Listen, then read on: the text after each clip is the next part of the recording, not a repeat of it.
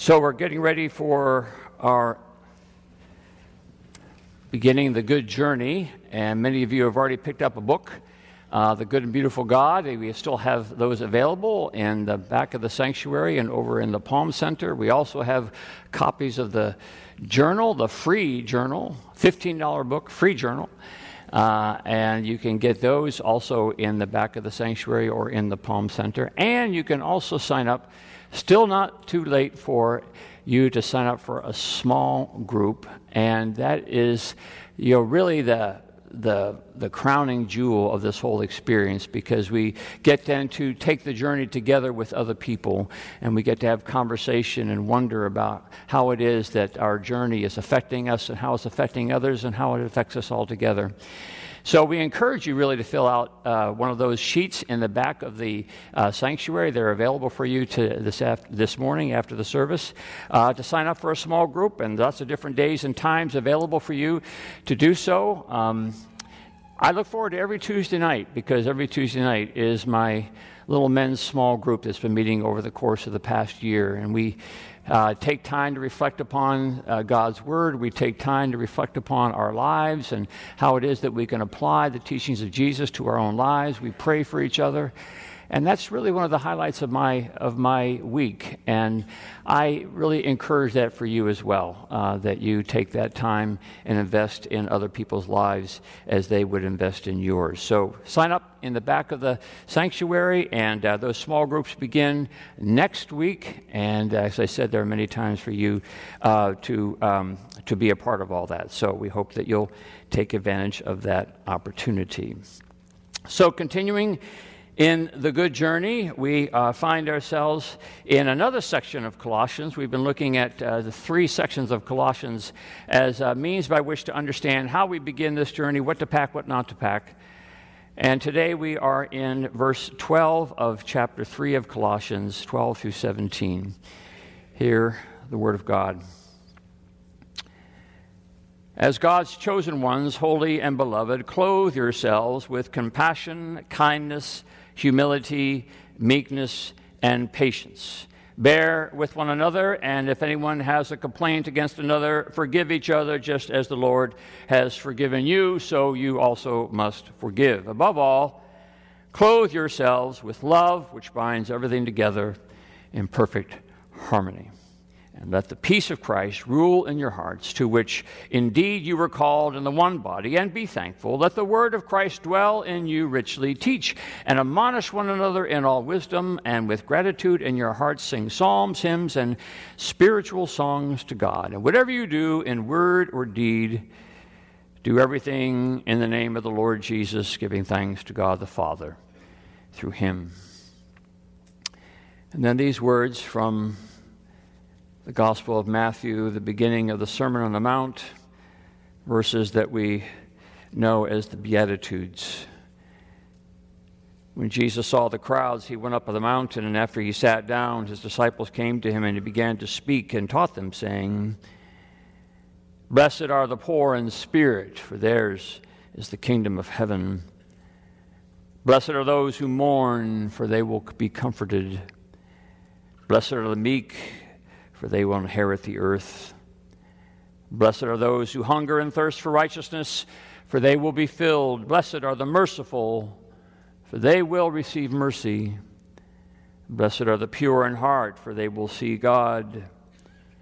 Blessed are the peacemakers, for they will be called the children of God. And blessed are those who are persecuted for righteousness' sake, for theirs is the kingdom of heaven. And blessed are you when people revile you and persecute you and utter all kinds of evil against you falsely on my account. Rejoice and be glad, for your reward is great in heaven. For in the same way they persecuted the prophets who were before you. This is the word of the Lord. Let us pray. By your grace and through your mercy, we pray, O Lord, that you will allow these words to come to point to the word just read and to the word made flesh in Jesus the Christ. For we pray this in his name. Amen.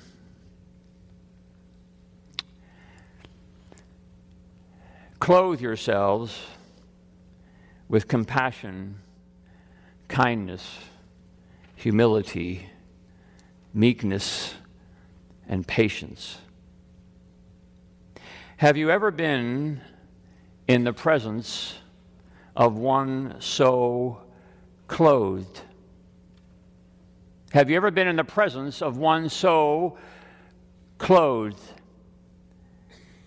We were nearing the end of our pilgrimage. Three dozen or so of us Church of the Palms folks have been on pilgrimage to the Holy Land, and we had been up and down, over and around miles of Israel and the West Bank in search of the places where, over the centuries, the story of the Bible had unfolded. It was the last day, and we were tired, at least I was tired. The tour guide and I agreed that we would complete our journey with a stop at the little village of Emmaus. Emmaus, you may remember, was the village where two of Jesus' disciples were traveling on the day of Jesus' resurrection, and it was on the road to Emmaus that the risen Christ appeared to them and was made known to them later when he shared with them a meal. Now, archaeologists have been stumped in their search for the ancient ruins of Emmaus, so there actually are two or three sites outside of Jerusalem that claim to be the original site of the town. It was to one of these that we were traveling that day, Abu Ghosh, where there resides a Benedictine community within the compound of the Church of the Resurrection.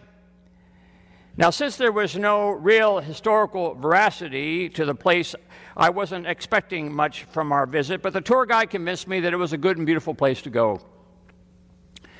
Once arriving, we filed off the bus and through the walls of the compound and into, at least for me, an oasis.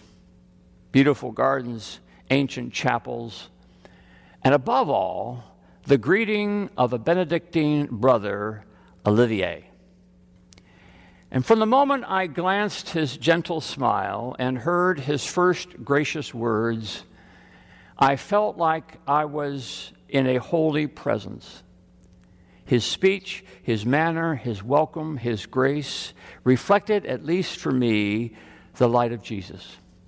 I felt drawn to him. I felt caught in the gravitational pull of his soul.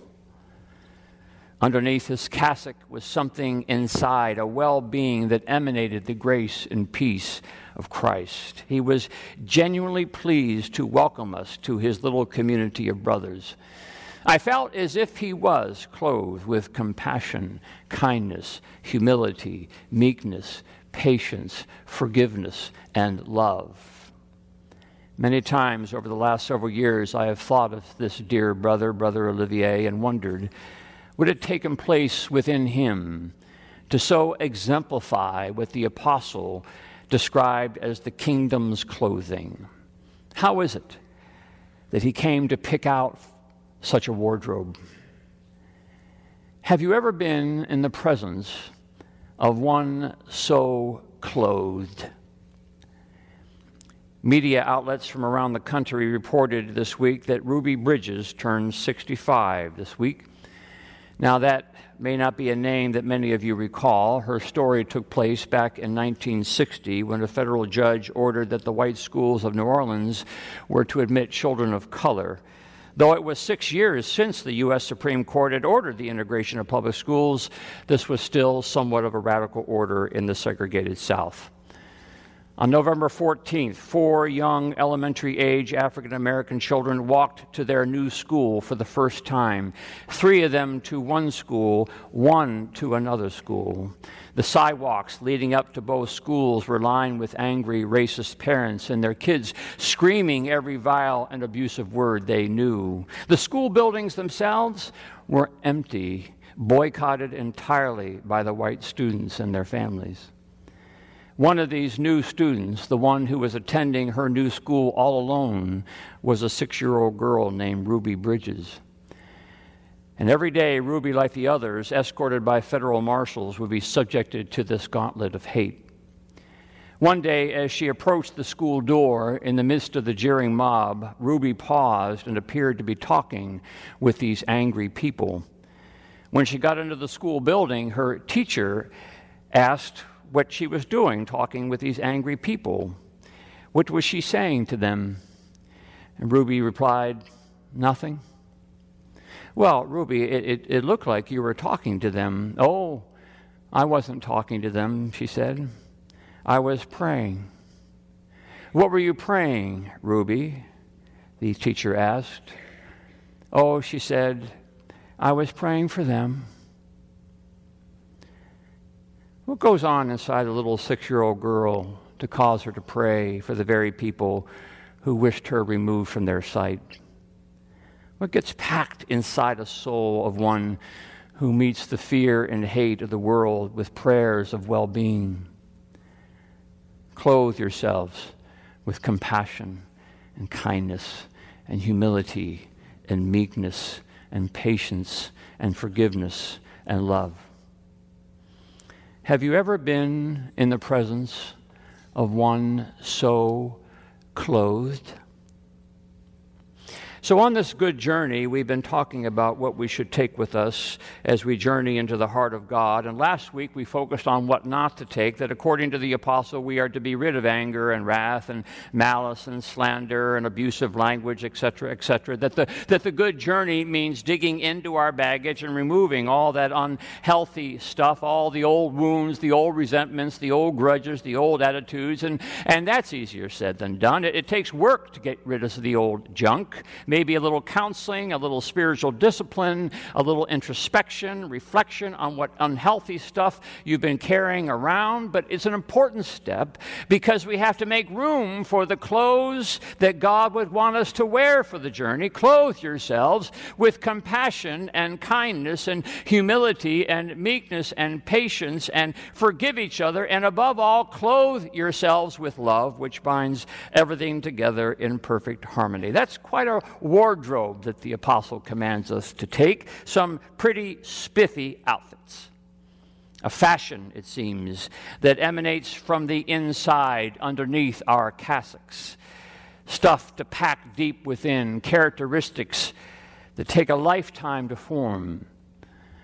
But I suppose that's what the journey is for learning what to wear and learning how to wear it. And maybe that's the best place to start, acknowledging that this idea of clothing ourselves with compassion, kindness, humility, meekness, patience, forgiveness, love, why, it's just easier said than done that we have work to do for characteristics such as these to naturally flow from the well within. Because it's tempting to look at a list like this and say to, that those are all the nice things to have if you can get around to it. To be, to be nice and kind and patient and loving and meek when it works for us. Nice accessories for the outfit. But the apostle suggests that what Christ would wish for us is that they become the outfit itself the very core of our soul, that the outfit we might wear in church is the outfit we would wear in school and work and play, that there would be this wholeness about us, that our Sunday best is also our Monday, Tuesday, Wednesday best, that the guy who shows up at the board table is the same guy who shows up at the Lord's table, that the man who shows up at the office or the school locker is the woman who sh- is the woman who shows up at the office or the school locker is the woman who shows up in the Bible study and the prayer meeting. Easier, right? Said than done. Because we have this inclination as human beings to allow our emotions to dress us. If I'm angry, I'll be angry. If I'm jealous, I'll be jealous. If I'm vengeful, I'll be vengeful. If I'm resentful, I'll be resentful. If I'm not forgiving, then I won't be forgiving. Well, we let our emotions dress us. We let our ambitions dress us. We let our wounds dress us instead of the lifelong practice of dressing up in a new wardrobe. You remember Max Beerbohm's little tale called The Happy Hypocrite, the story of the scoundrel who fell hopelessly in love with the fair maiden, but because of his poor reputation, he knew that she would have nothing to do with him, so he went out and he made for himself a mask, the mask of a fine gentleman of the highest character, the mask of a saint. And sure enough, the young maiden fell in love with him, fell in love with the mask, but, but now it meant that he had to keep living up to the mask, to, to live like a gentleman, dare even a saint.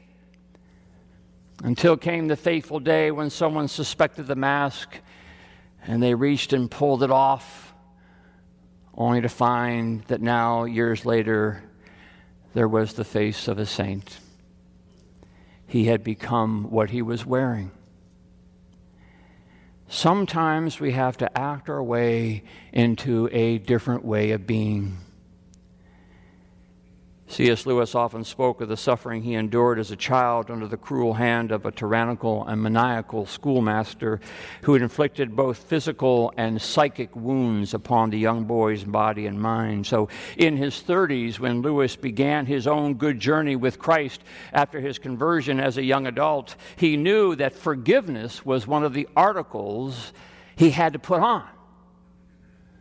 And that meant forgiving the monster of his childhood who had long since died. And for 30 years, he sought the help of God to give him the grace deep enough that what might flow out of him was forgiveness for even the bitterest of his enemies. And not until the year of his death did it finally come the grace to truly forgive. It takes a lifetime to pack the right suitcase. And so it makes sense why Jesus was always talking about prayer. You ought always to pray, Jesus said, because you and I are always in the process of deciding what we're going to wear. Prayer is this means by which we get fashion. Prayer reminds us what we have to put on. Robert Coles, the Harvard psychiatrist who spent the first year of Ruby Bridges' schooling counseling her, asked her what had possessed her to pray for these people who were screaming epithets and threatening her with harm. She said that that's what she did with her mommy every night. She prayed with her mommy every night for the people that, they, that seemed like they needed to be prayed for. And she said that on Sunday morning, the preacher prayed for them too. She kept trying on the dress until it fit. So it makes sense when Richard Foster says that to pray is to change.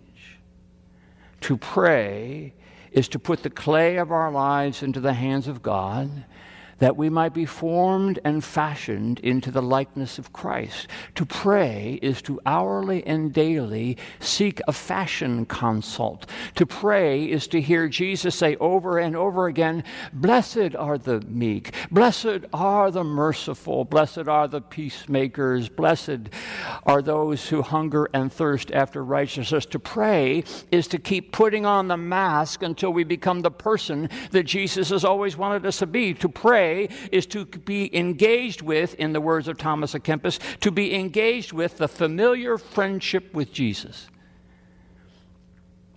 Simone Weil, the young French agnostic activist of the last century, experienced a deep and unexpected encounter with Christ in the Cathedral of St. Francis that led her to fall to her knees and pray for the very first time.